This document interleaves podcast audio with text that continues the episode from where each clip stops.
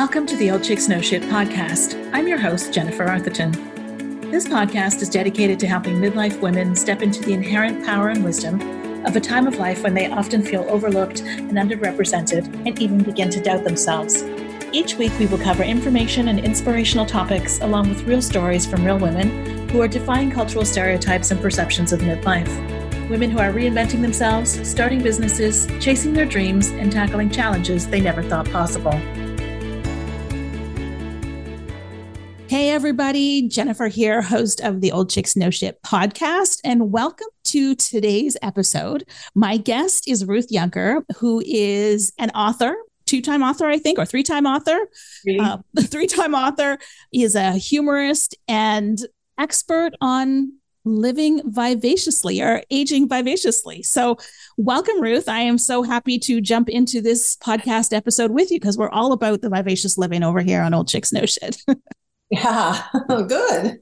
So okay. I definitely want to get into your story, but I want to just kick this episode off with something that I saw that you wrote somewhere that says, so you're now 73. Am I correct? Yep. yep. And you wrote, This is the most powerful time of your life. And it's something that I say all the time. And I would love to know why you think this is the most powerful time of your life. Uh, well, I'll tell you, that's a very good question. And it comes just not only from how I feel, but I think just because as I'm 73. And if you don't have power as you get older and older and have lived more and more, then you're missing the boat. You know, take yeah. all of the downs you've had, put them together, and that gives you personal power if you choose yeah. to see it that way. Yeah. yeah. And I love this so much. And I love that you say that because, you know, culturally, we see women as we age getting less and less powerful, right? Like it's this whole you're invisible, you're irrelevant. And I actually saw a study, I think it was a couple years ago, that had people rate on a scale of one to 10 of power, like power in the world for a, a number of different faces, pictures right? Yeah. And women over 50 were rated the least attractive and the least powerful of all of the pictures that they saw. And I mean, I looked at that and I thought, like, this is a reflection of what our society truly believes about aging, right? That especially as women, we're losing our power, we're losing our attractiveness, when in fact, the opposite is true. Yeah. My first question was something like that would be how old were the people they showed the pictures to, number one? But also, it's true. I mean, women, we, I think we do the most powerful thing in the world, which is to give birth. Yeah. If it weren't for our uteruses, there would be no people. Exactly. And somehow along the way, given we have to go around then nurturing those little babies and burping them and change, you know, and and all that that does. Do you have children? I do. I have one daughter. Oh, okay, so you, I have a daughter and a son. So you know, I mean, I remember when I gave birth to my first child. You know, I I was slapped across the face for how that I had lost being a woman at that moment. I had exchanged mm. for being a postpartum, breastfeeding, all of which I wanted, you know. But this person that was alert to a sobbing little baby all the time, you know, or waiting for that. I mean, I felt diminished within myself, yeah. and I I resented it at the time, and I I was kind of fearful that when would I ever feel sexy again? I don't know if those thoughts crossed my mind coherently. They do now. Right. And of course, you get it back. You do get it back. Your body comes back. As my mother said, takes nine months to have a baby, takes nine months for your body to begin to think, oh, okay, I am a woman, you know? Yeah. Had, so it actually took me about three years to get through this phase. But I don't know if that's what does this in, or that men then perceive us or people who don't have begin to perceive allow themselves to perceive the woman as being the one who's got to be the one taken care of. I hate when there's songs and the man is singing i love my little girl referring to their grown woman you know? I don't know what we can do about that except that anyone who's had a baby and raised children understands that that raising a human being is one of the most awesome and difficult jobs Amen. in the world. Amen and it's unpaid unpaid you know? Well you know and that's interesting because women's value is seen in you know what we do for others right? And our ability to reproduce. right. And then is our physical body pleasing to somebody right? Mm-hmm. like and so as we age and you talk about like you know losing kind of part of that in motherhood where you kind of become like okay now i'm no longer a woman. I'm just this servant to this thing right? Like this child that i have right And then, you know, you get to your 50s where your body's changing, your face is changing, you're no longer able to reproduce, right? right. And now all of a sudden you're like, okay, so where is my value in the world? And my assertion is is that, you know, society will not hand us our value or our power. The way that we assert that is by being fully authentically ourselves and showing what's possible. Because mm-hmm. this idea that you cease to exist once you hit 50 is a ridiculous notion at best. oh, and yet we let it happen. I blame women more than men. I mean, men are Absolutely. just know, what we hand them. You know, oh, you want me to be the big boss? Okay, fine. I'm not. You don't get a raise. You know. yeah. Well, yeah, it's true. And you know, you asked the question earlier about you know who were these pictures shown to, and yeah. interestingly, it was shown to a range of ages across men and women, and all cohorts, men, women of whatever age, rated women over 50. So women were included in that. Like yeah. Women over 50 were also included in rating women over 50 as less powerful and attractive. Yeah. So you're right. We are totally doing it to ourselves. Like we're buying into the narrative. And you know, you have to be a little bit of a rebel to step outside of the narrative because it's coming at you from all directions.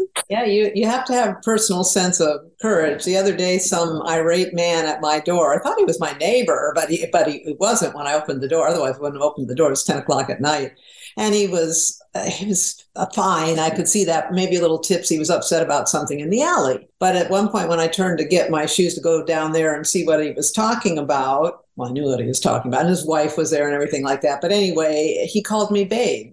He said, Thanks, babe, for you know me getting my thing. and this shot of just rage went through me. And I don't mind being called babe by my friends, people I know, or you know, it didn't even look like it should have come. But anyway, he called me that, and I felt that jolt of rage that really I recommend to women if they've got the nerve, because I'm from a big family and I'm an older kid in a big family. You had to shout to be heard. So I'm used to that, you know, and I'm used to anger. And I whirled around and I said, Did you just call me? And he's taller than me. I think I could have taken him down, though. He's very thin. I said, Did you just call me babe? And he went, Oh, oh, uh, yeah, sorry, sorry. I said, What's your name? He said, Well, it's David. And I said, Okay, well, my name is Ruth. He said, Okay, Ruth. But I mean, I didn't Except, yeah. And yeah. Um, when somebody sort of slips in front, you know how you're waiting in line in front of the deli or you're waiting in front of the cabinet and the person behind the counter is not taking responsibility for the situation. They say who's next rather than knowing who's next. But anyway, they say who's next. And you'll see so many times women kind of hold back a little bit or whatever, or even maybe nobody steps forward or everyone stops at a four stops wait and everyone stopped waiting. I always go. I've made it. I've just say to myself, then go. If everyone's waiting around and nobody wants yep. to, then Somebody you go. Step up. yeah, step up. I'm next. I never say I'm next if I'm not next. I will gesture to the person, but at a four-way stop sign, these people who don't know the rules, okay, I know you didn't know that. yeah. So you, I mean, you've lived a very full life. I mean, you've traveled widely. You've been married a few times. You know, you're an author. You've yeah. written a million articles. What does living vivaciously mean to you? Like, what does that mean? Well, it means a couple things. One thing it means is really feeling well, feeling physically well. Because someone just posted the question to me the other day about they had a friend who is now 73, and for the first time in her life, she's seriously ill. And what do I recommend how that she feel better? Mm-hmm. And I said, I have to admit, I, I don't know how to deal with that particular aspect of being very very ill and struck down that way and you know and there's other people that could help her more than i could. So i would say that helps with me is to stay active and healthy. That's the bottom line. And and, mm. and it's an inside job. So then if you're miserable and depressed you know how about a little therapy or even believing that that's not the smart way to be in life? You know how some people kind of well that's the way it is you know yeah. the world is falling apart around us. And uh, well, yes, that's so true. But it's up to you to monitor and take care of your mood. So as one gets older, there's more and more that you have to do to feel better, just to simply stand up straight. When I stand up now after sitting here for an hour, I will have to consciously, I have scoliosis in my back, I do a lot of yoga, straighten myself up and get out, you know, walk Right. straight, the head up, you know, your torso open. You know, don't hang on your grocery store cart as you're walking through the grocery. Right. You know what I mean? It's that kind of thing that that's I always get practical about it. And as a result, the more I do of that, drink enough water. This here is water, you know, you'll feel better and you'll feel more vivacious. Then you get into the being brave when you step out the door, trying new things, you know, jumping off the cliff if if you're feeling miserable about your life, find a cliff that you really want to jump off of and jump off it. Yeah. I stopped drinking at 50. I had to, but I was scared to death. But I jumped, you know, and I've never looked back. It was great. Best thing So- I ever did. Why did you feel you had to stop drinking at 50? Well, I'm an alcoholic. Oh, and I come okay. from an alcoholic family. And up until then, my son was coming out of rehab. He's now a psychologist, so tough love does work. And this is only for people who have issues with alcohol. It's Right. I, I have many friends who can drink just beautifully. I'm not one of them. Right. And and but I was scared, you know, very scared. That was the first change was giving birth, and the second change was getting sober at 50. A big, massive, like, whoa. And what were you most afraid of in being sober? that I wouldn't I wouldn't find that absolutely wonderful feeling of being drunk. I can't even remember hardly what I liked about drinking. You know, I was just always a lousy. I wasn't a lousy drunk. I mean, I was quiet. I, you know, my husband at the time, I mean, he said, I I hardly knew you. I didn't realize you were struggling with this so much. But it was just a crutch. It was a physical thing for me. I didn't really like alcohol, but it was a physical like need for it, you know. Mm-hmm. So I was afraid that, and I also liked the idea of altering my mood Right. outside of me working on it myself. You know, I thought that just always having to level my own, there's plenty of ways to alter your mood without alcohol. One of them is yoga. so it turns out there's, I, I don't know, it's just, for me, it's just been, you know, a Yeah. good thing. Scared. I was, and I was a blackout drinker too. I could drink to the point where I did not remember what I did. And that was frightening. A complete and total loss of dignity within myself Right. know, that drinking brought to me. It, it just, I haven't made a fool of myself since I got sober, not by mistake. you know what I mean? right. Right. I've made a fool of myself, definitely. But Yeah. So, you know, one of the things in my own discovery and my own journey, you know, of aging is more and more I realize that like as you're getting older, it really is an inside job. It's a mental job. It's a mental game, Mhm. right? And it's like, you know, if you choose to stay open and stay curious, and if you choose to continue learning, I mean, about yourself and about the world, right? Like all kinds of doors open up. And it does definitely kind of keep you in that sense of, you know, we always associate youth with a sense of awe and wonder, Yes. right? And, you know, it's the more and more that we dig into that and explore the world around us, very much like you have, right? Like uh, in your book, baby, I'm the boss of me. Like I, I see that sense. I see that coming through, right? Yeah. Yeah. And so it's, you know, it's like you said, the outside is aging, but the inside doesn't have to. No, no, it continues doing its thing. My first grandmother in law.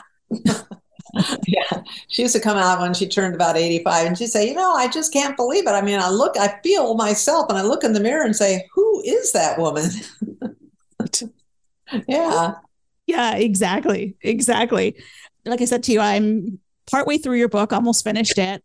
And I love the humor in your book. How do you maintain your sense of humor? Like, what keeps that alive for you? You know, I, I'm asked that question a lot. I've got to really start figuring out what it is. I come from a funny family.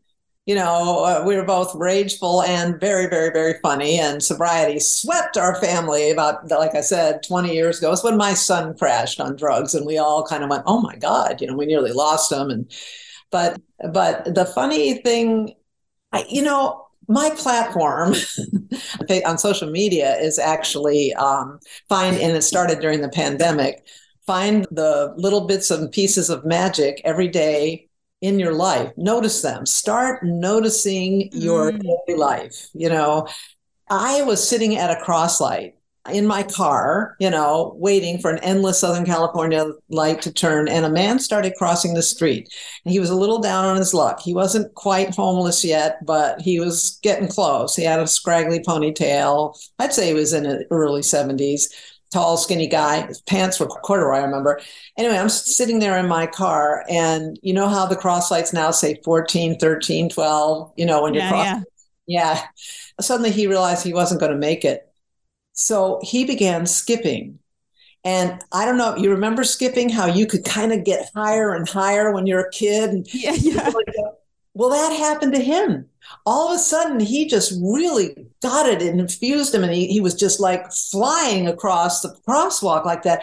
And I could feel his kind of like, oh my God, I got this. You know, I I'm flying again with skipping.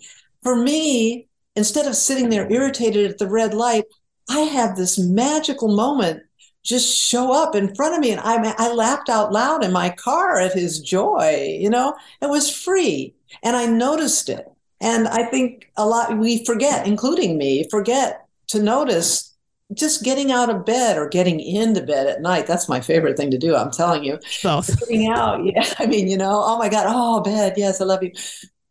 Those little things that suddenly you know, the cat appearing in the window as you're taking your walk, and here's this little indoor cat looking out at you, you know, and then looking away quickly the minute he sees your phone to take a picture, because cats do. Just this, and that making yourself pay attention to those things, Mm. you know, is it keeps my sense of wonder alive. And from wonder comes laughter. Yeah, I love that. I love that so much because it's so easy for us to get caught up in, you know, like you said, you know, your backache after sitting here or, you know, the everyday things in the world and miss the magic. And there is so much magic happening all around us every day, Yes. right? And That's like the just bottom line. That it- there really is, and it's as simple as notice making yourself notice it. I'm trying now to be at peace with the things that annoy me that happen every day. You know, like putting something down, and one minute later it's like can't find it. I don't know how long you go around looking, for, how often you look for your phone during the day, but oh my God, it's constant. I got it right here. Oh, okay. The other day I was talking to my daughter on the phone and I said to her, I can't find my phone. I can't, I, I don't know where I left it. And then she's like, uh, Mom, you're talking to me. I'm like, oh, that's right. Oh my God, can I use that? You totally can. I'm like, honestly, I, I had to stop myself for a second. I'm like, I am seriously losing it. Like, how can I be on the phone? And we had been on the phone for like quite a while. Like, my daughter lives in London, England. And we'd been on the phone for quite a while and we were talking about all kinds of things. And then she said something. I was like, oh, I should just check that on my phone. And then I'm like, oh, I can't find my phone. Where, where? Oh, that's great. See, well, that you could laugh at. Yes. Well, I, I, after I got over the, okay, I am seriously losing my mind here. I, my shit together. Right. Then I was like, okay, yeah, I can use that somewhere. Every party Yeah. you go to for the next year, you can use that one. yeah, exactly. Exactly. So I know you have entered the world of modeling at the ripe old age of 73. What kind of an experience is that? Well, first of all, it's something I wanted to do when I was a teenager. It was my big thing, but I just I was never quite tall enough. I didn't have the look at the time, and you know, so on and so. And I'd spent a lot of time. I moved a lot as a child and had been living in Europe and everything. So I just didn't have the wherewithal. Although my mother said, if you want to go to New York and try it out, fine. Or you could, you know, go to college. I mean, yeah, know. Yeah. So I chose college, which I hated, but I knew I wouldn't make it. I it wouldn't happen then. And anyway, last year someone said to me, I was saying, "Oh, I'm just, you know, I, I've got my next book. I I know what I'm going to write, but I just, you know." He said, "Well, you've always wanted to model. Why don't you try that? It's a new age for silver models, older models." I said, "Well, I'm not tall enough." He said, "No, see, right there, you're saying you can't do it, and that isn't the case anymore with the kind of modeling you want to do, because it wouldn't be." Trying to be on the cover of Vogue or anything like that. Right. Practical commercial modeling, print modeling, and stuff like that. So I am finding it. I am having to practice what I preach, which is jump off the cliff and be the new kid yet one more time doing something that I can, I can, you know, turn. Anyway, it's very interesting. I've had a couple of jobs. Apparently, I'm doing very well considering, but it's it's Los Angeles, and you you know I don't have an agent yet, but I'm just now started. I've taken classes and I've I've just done stuff, and I'm very comfortable in front of the camera. What I'm not comfortable with it was memorizing lines for advertising modeling, like, "Have you tried our purified perfect perfection?"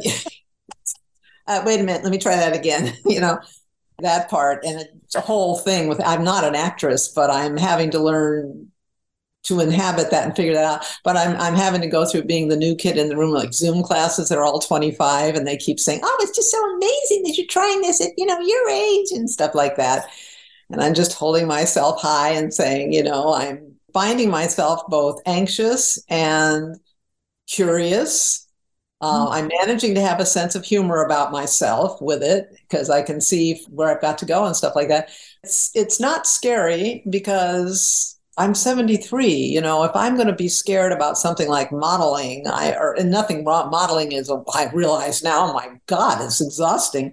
But uh, about anything like that, I mean, I would be scared if one of my children got seriously ill or something. That would freak me out but so I am choosing to keep my sense of humor alive and hold my self high and feel dignified inside, even as I'm giggling nervously some of these things. So I'm practicing what I'm preaching. I've jumped off a cliff and I don't have a plan B. I'm going to stick with it. I mean, I've got my books that I plan to write, but this one is, yeah, it's, it's, it's thrown me for a loop and I'm, I'm liking that. I think it's it's good. I, I feel alive and entertained every day. You know, I know I'm going to get disappointed, you know, get called back for an audition, send my audition in, and I don't get the call, I don't get the job, but I got yeah. one step closer. See, so that's, that's yeah. That's amazing. Good for you. And, you know, I love the fact that you know it was something that you wanted to to do earlier in your life and you now have the opportunity to do that because for so many of us and like a lot of the women who come into my community end up there because they know they want to do something different in their life they know they want something new and they feel stuck right? Like they don't know what to do next. They don't want to keep living the way that they're living but like how do i get to something else? And one of the things i always say is like first of all go back to you know who you were as a child. What did you love to do? Like what's a dream that you had that you thought was completely out of reach right? Like yeah. start there yes. Right? Because Excellent. like and i always say this if you have a dream or a desire inside you it's not random right? It's part of you wanting to be expressed. Mm-hmm. and so you know you expressing now this part of yourself you know at the age of 73 and stepping into a whole new world that where you know let's face it age is judged harshly in the in the modeling world right? And opening yourself up to that like you said it's a sense of aliveness. Yeah it's a sense of some people will say what advice would you give to your 16 year old now with what you i always think that's another thing women do do men ever say what would I tell my 16 year old jock, you know what, and we're and ours is always about oh, be brave and be true to yourself and blah blah blah.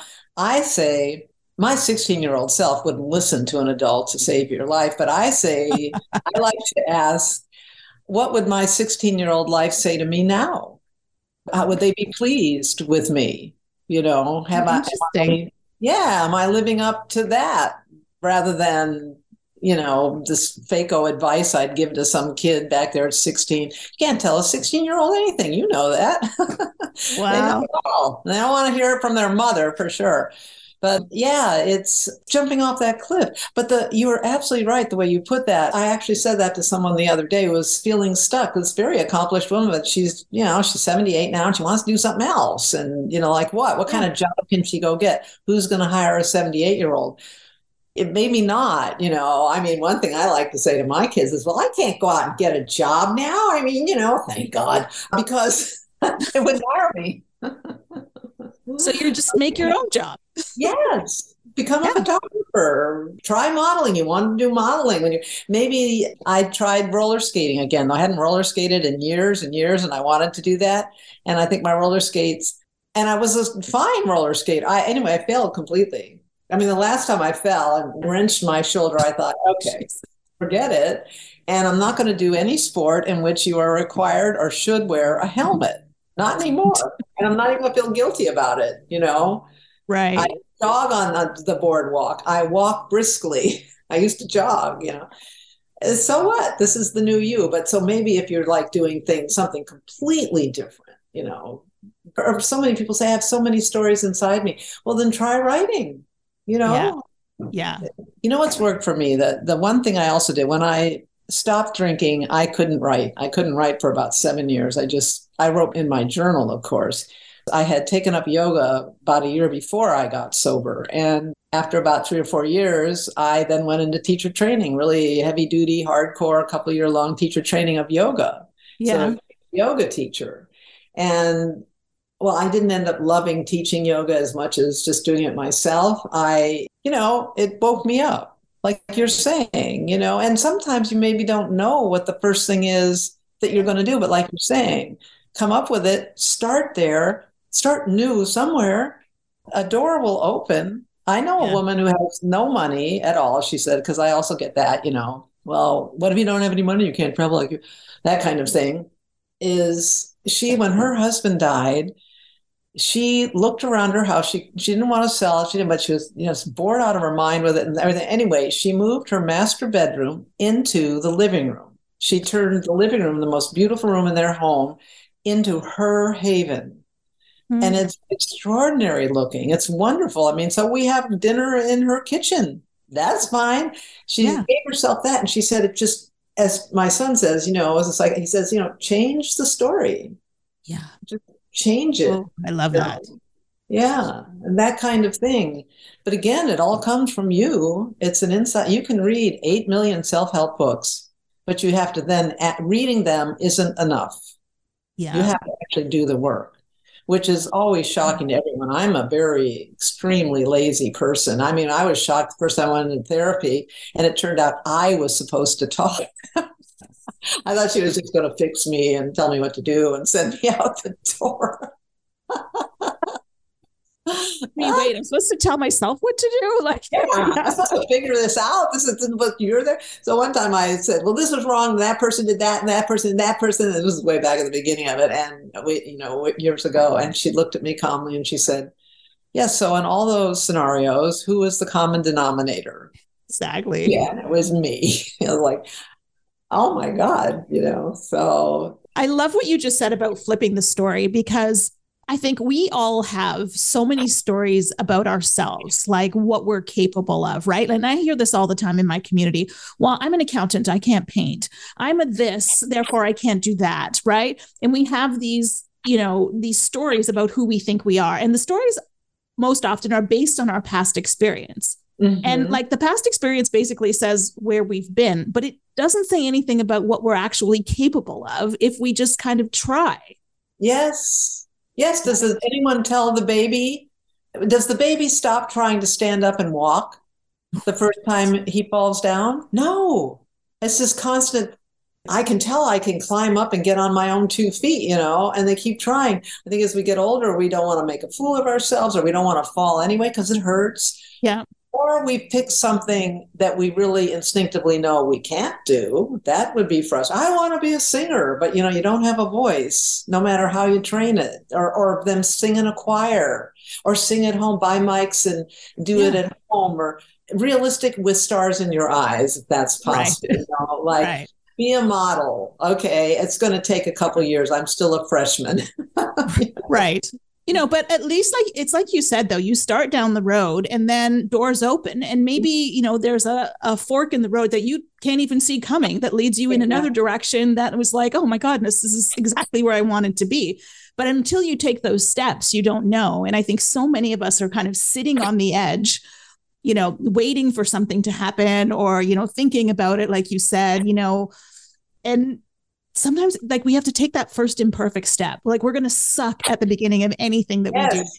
Like, yeah, get over it. Just sucking. Yeah. yeah, get over yourself. I, you know, luckily now when I was growing up, I didn't think I was the luckiest person alive. But having been a new kid, four or five or six, and being dragged over to Brussels, Belgium at the age of 12, I was really pissed off about that one. But, you know, I wanted to be a teenager yeah. in the States. Instead, those three years living in Europe, I became the person, part of the person I am now. And then I've lived many places. You know, if you've lived in the same place all your life, move. yeah. yeah. I don't care if you moved. I've lived in this house for 50 years. Oh my God, are you kidding? Get out quick.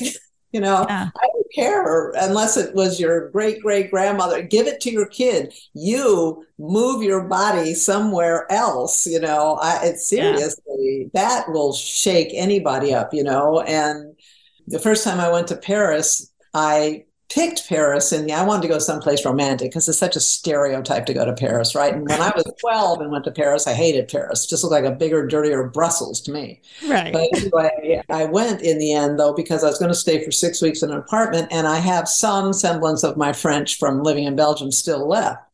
And I figured it'd be better to kind of know the language. And you know, sure enough, with going back and forth, and then the very first time I left Paris, I the plane had been overbooked, and I got bumped to a flight the next morning and also me and 100 other people i got a round trip ticket back to paris that's the only reason i went back the second time and then it kind of turned into luckily i could arrange it at that time into almost a yearly experience for the next oh, 15, nice. 15 years but i did that first trip you know someone said how do you travel by yourself i mean what about your husband you know, I loved my husbands. They were very nice until I had just had had it with both of them and divorced them both. And, and uh, you know, why women who say that to me, I just want to scream. I just want to scream. Go by yourself, babe.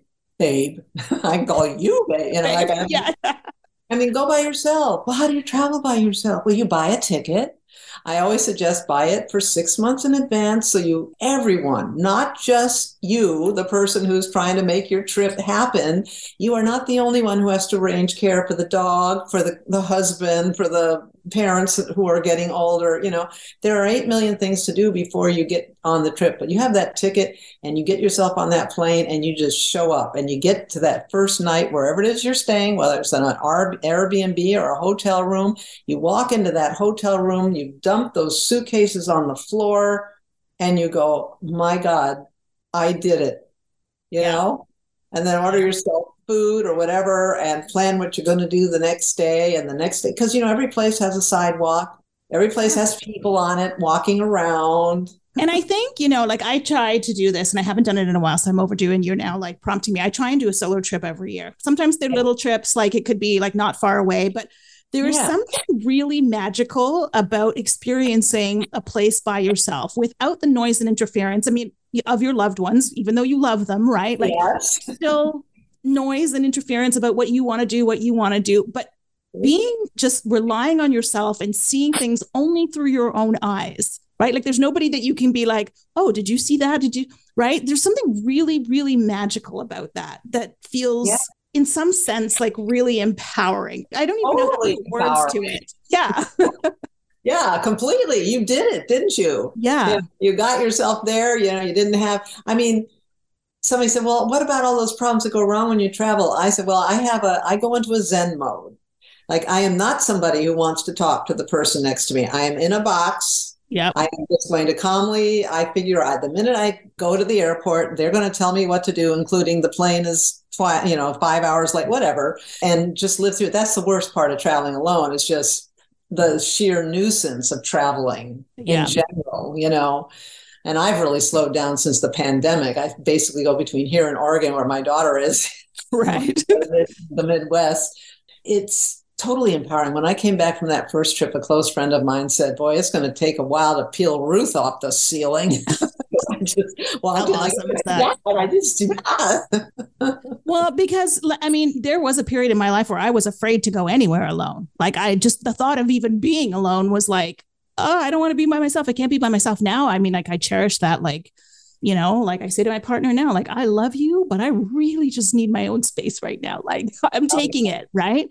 Because, yeah. you know, one of the things, and I think I heard you say this in an interview or you wrote it somewhere about being able to hear yourself right yeah. like being able to hear like there's so much noise everywhere like you know in our own minds but outside of us and you know tv radio social media like so much noise and like carving out space where you can actually just hear you and only you is like and i say this to you know the women in my community like that's how you figure out what's next start listening yeah.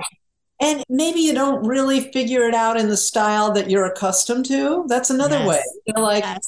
the word maybe this is good, so I'll try it anyway, you know, because I, for one, immediately I'll have the great idea. And then I always say, okay, so what's the first step?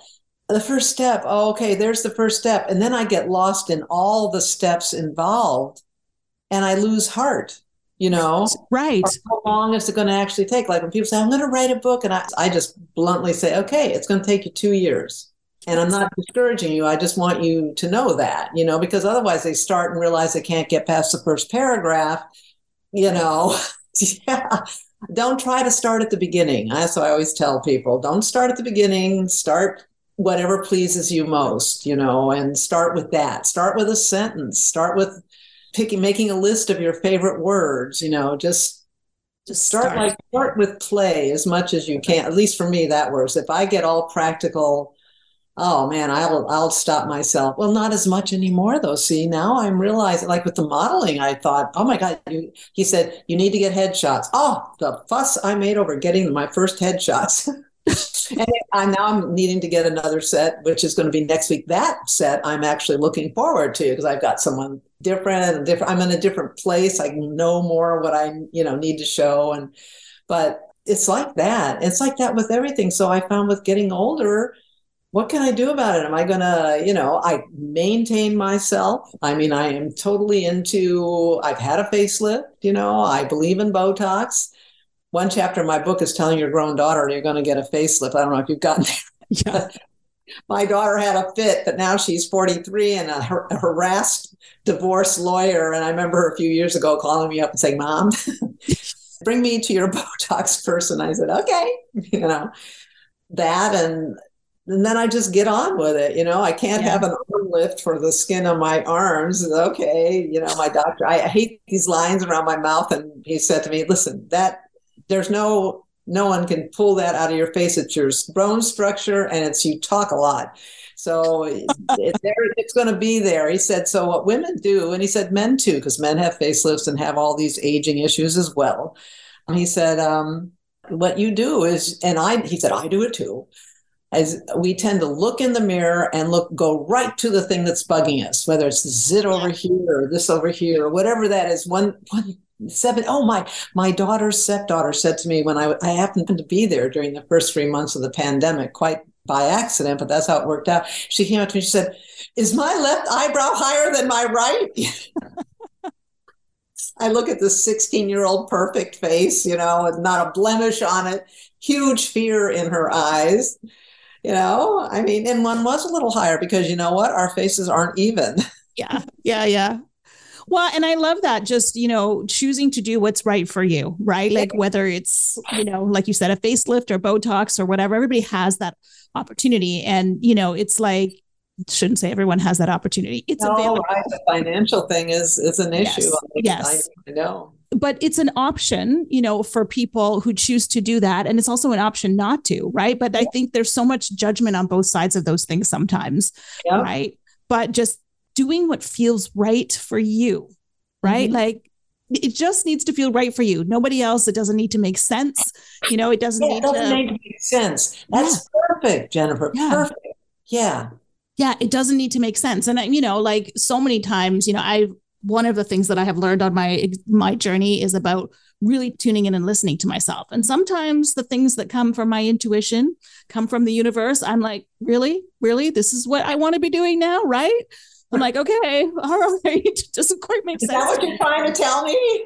Yeah, and I, I, once said to the universe or God or whoever, you know, yeah. whatever the deal is. I mean, I'm spiritual, but not any particular religion, and I just said I need it to be a straightforward. You gotta don't give me don't make me guess, you know. And then I could immediately hear, why not? Yeah, why don't figure it out? Here's a few options, you know.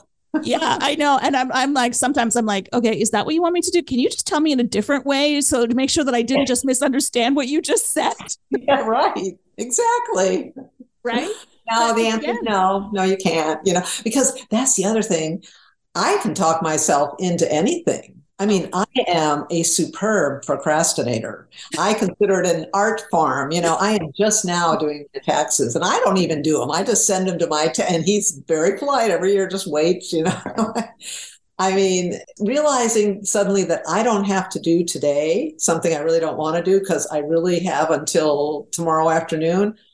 It's awful. This feeling of bliss goes through me like, oh my God, So, you know, I mean, nobody's perfect. yeah. But like knowing that you're a procrastinator and not making yourself wrong for it. Like, I mean, yeah. that's a beautiful place to be. Well, it is. It's, it's, and if you've got something you really should quit, you know, like somebody once said to me, you know, you swear too much. And I said, swear too much. He said, yeah, I don't, I don't really like it. And I thought, oh. And I just noticed, oh, one of my books, I had to take all the swear words out of. It was a publisher I ended up not using. But I, I went through it kind of thinking I didn't use that many, but I sort of did, you know. And I mean, I never used the word fuck, but I used God damn it and things like that periodically in conversation it was a challenge to take them out and actually put in the words of say what I meant instead of using that shortcut. You know, right. a couple times it just didn't work to take I just took the word out and didn't even try to fix it. But it was an interesting lesson. So it's also the same sort of thing like you're thinking, well, I can't this is what you want me to do, honestly, you know. commercial modeling, like modeling in commercials where you actually have to talk, you know, memorize like that. What? That's what seems to be showing up over here. Yeah, that's so cool. I love that. So, so one of the things people talk about all the time is, you know, with age comes wisdom. Do you consider yourself to be wise? Oh gosh. I answer that's one of the last things in my book that I talk about. And, you know, I think wisdom is a word that is bandied about too easily. You know, there how can there be an actual definition of wisdom? Wisdom is so subtle, I feel, and mm. so quiet. But I think as one gets older, unless you are completely stuck in being 16 years old, you have to develop certain amount of wisdom. And really what for me what it boils down to is my ability to keep myself calm and centered when everything seems to be falling apart around mm-hmm. if that's occurring. And for me that's my own personal wisdom that i can take almost everything. At this point i haven't gotten a serious physical diagnosis of any kind which would i would though again after the initial freak out get into okay how do I deal with this? I always call going into my Zen mode. I get that from yoga. It's just yoga. Yeah. Yoga is my ticket to sanity, actually. Yeah. That's amazing. What and what you just said about like having that like wisdom being equal to like inner authority, right? Like where you can no matter what's happening, you can you have enough experience and knowledge to be able to pull back from it a second to create a little bit of objectivity around mm-hmm. that thing, yeah. right? So that you can then make whatever decision or choose whatever reaction you want to have to that thing. I think that's such a beautiful definition of wisdom that I haven't haven't heard it put that way before. Well, that's great. I'm glad because even as you were saying, I was realizing, yeah, wisdom is the ability to, and it comes from living. When you're 16, I feel so bad when teenagers commit suicide not mm. when an adult does because an adult is maybe that they have a right to commit suicide if it's that situation for themselves because they've lived enough a teenager doesn't know that that incredible hurt or whatever is happening is is going to pass mm-hmm. i remember uh, my very first sponsor when i first stopped drinking she you know as one time i said to her i'm just so bored i mean she said bored you're bored you know how long a, a feeling of boredom actually lasts? She said seven minutes. So you go sit on your couch for seven minutes and be bored, and then you will something will come into your mind that gets you interested in doing something else. But she said it's a statistic. Somebody told me that. She said when I first got sober, you know, it only lasts for seven minutes, whatever it is. Now I'm sure that's a generalization. Yeah but it's the ability as you get older you've been through enough oh i remember this time i was feeling homesick and then next thing i knew i was home and wanted to go on another trip you know it's like that and so wisdom does come from just having experienced so many things and be able to think yourself out of whatever the current crisis yeah. whatever size of crisis it is like one of my crises i want to get a cat but i'm not home enough and i you know. I, living alone for the first time in my life in my life. I managed to live alone. I'm exact opposite of you. I wanted nothing more than to live alone my entire life.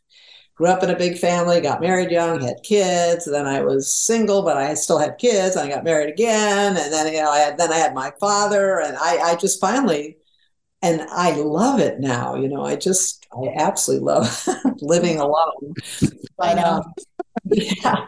You know, so I can see the whole it's always changing and you gotta we have to try and change with it and yeah. along the way not feeling and saying next time you think i just feel invisible well then maybe dye your hair blonde you won't right. feel invisible then i'm telling you right like i think that's so true because you know you know we choose how we feel first of all right. and so yeah. if i feel invisible what is it that i need? Because like chances are you're feeling invisible to yourself first of all right? Yeah very good. Yeah, yeah right? exactly. and so it's like what is it that i need to feel less invisible to me? And that could be going out and doing something learning something being curious about something like whatever it is. But whatever we're projecting into the outside world i truly believe is how we're feeling about ourselves right? Yeah.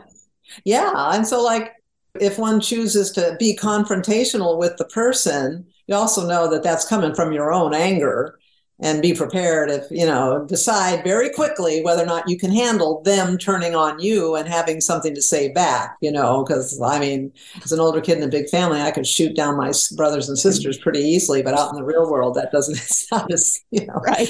your own children. Can't shoot them down once they're teenagers. Oh my god. I think listen i totally understand people who've never had children on purpose they have saved themselves an immense amount of money but the one thing they have never experienced is well, the two things. One is you don't come first anymore, they do. And right. the love that goes with it, but also just the having to defend yourself with an enraged teenager who's disappointed in you. yeah. Well, there's something humbling about that, which again comes wisdom.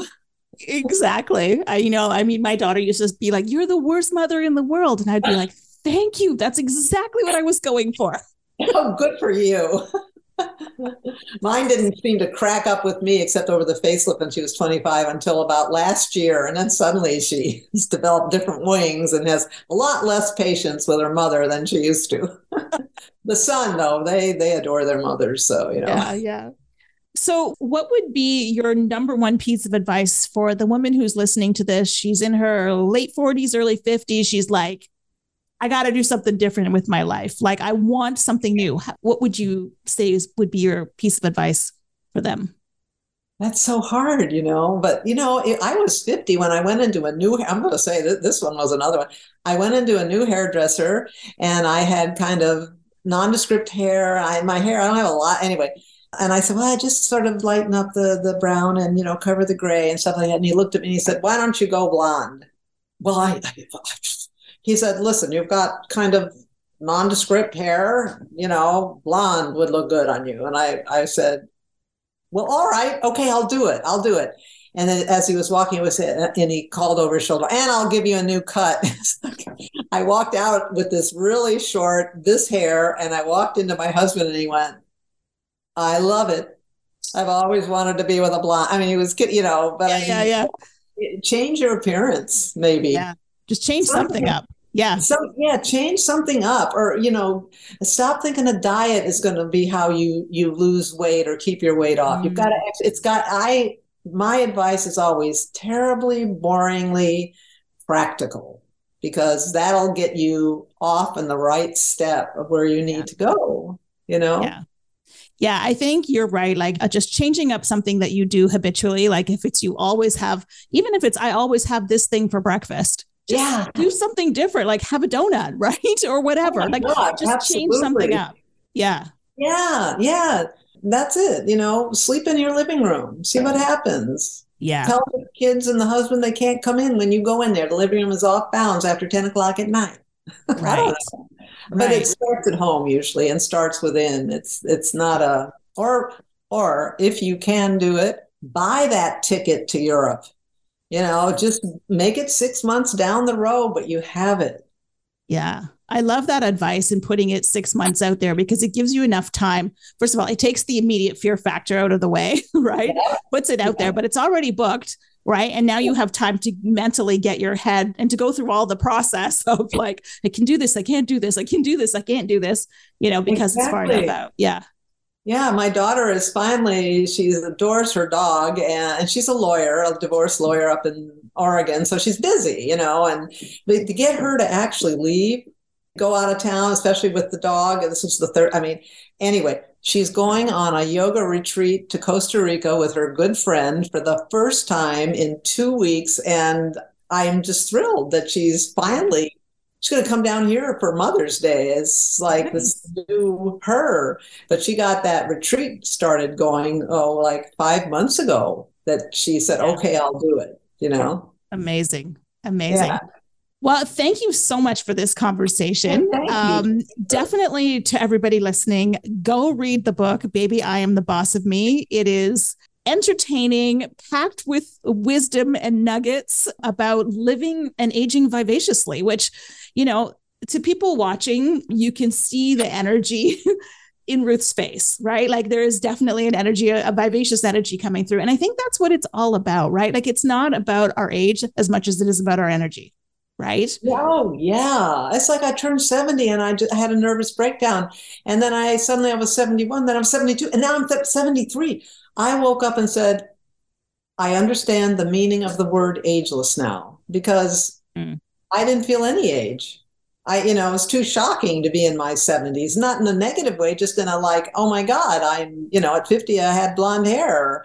You know, at 30, I had my first baby and became a mother, you know, these things that happen but I realize that that ageless is just that's exactly that. You know, your age isn't the age, especially my 40s and 50s. I don't remember getting nervous about getting older till my well 50. 50 hit right. me. Oh my God, 50.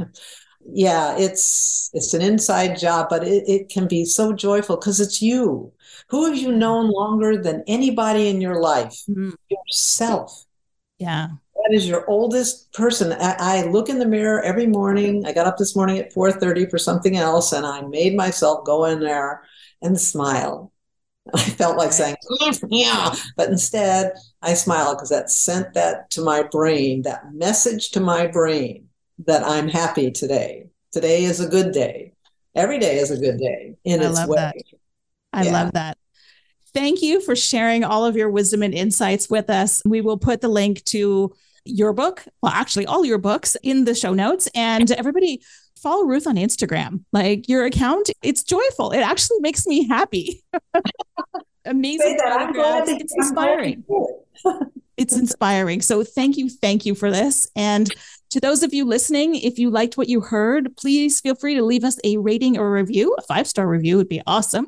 Or better yet, pass this interview along to a friend or relative or somebody you think that could get something out of it. It would be the biggest compliment you could give us. So thank you for listening. Until next time. Thank you for listening to the Old Chicks Know Shit podcast. If you like what you heard, the best compliment you can give is to share this podcast with a friend, subscribe, rate and review our podcast on iTunes or wherever it is that you listen in.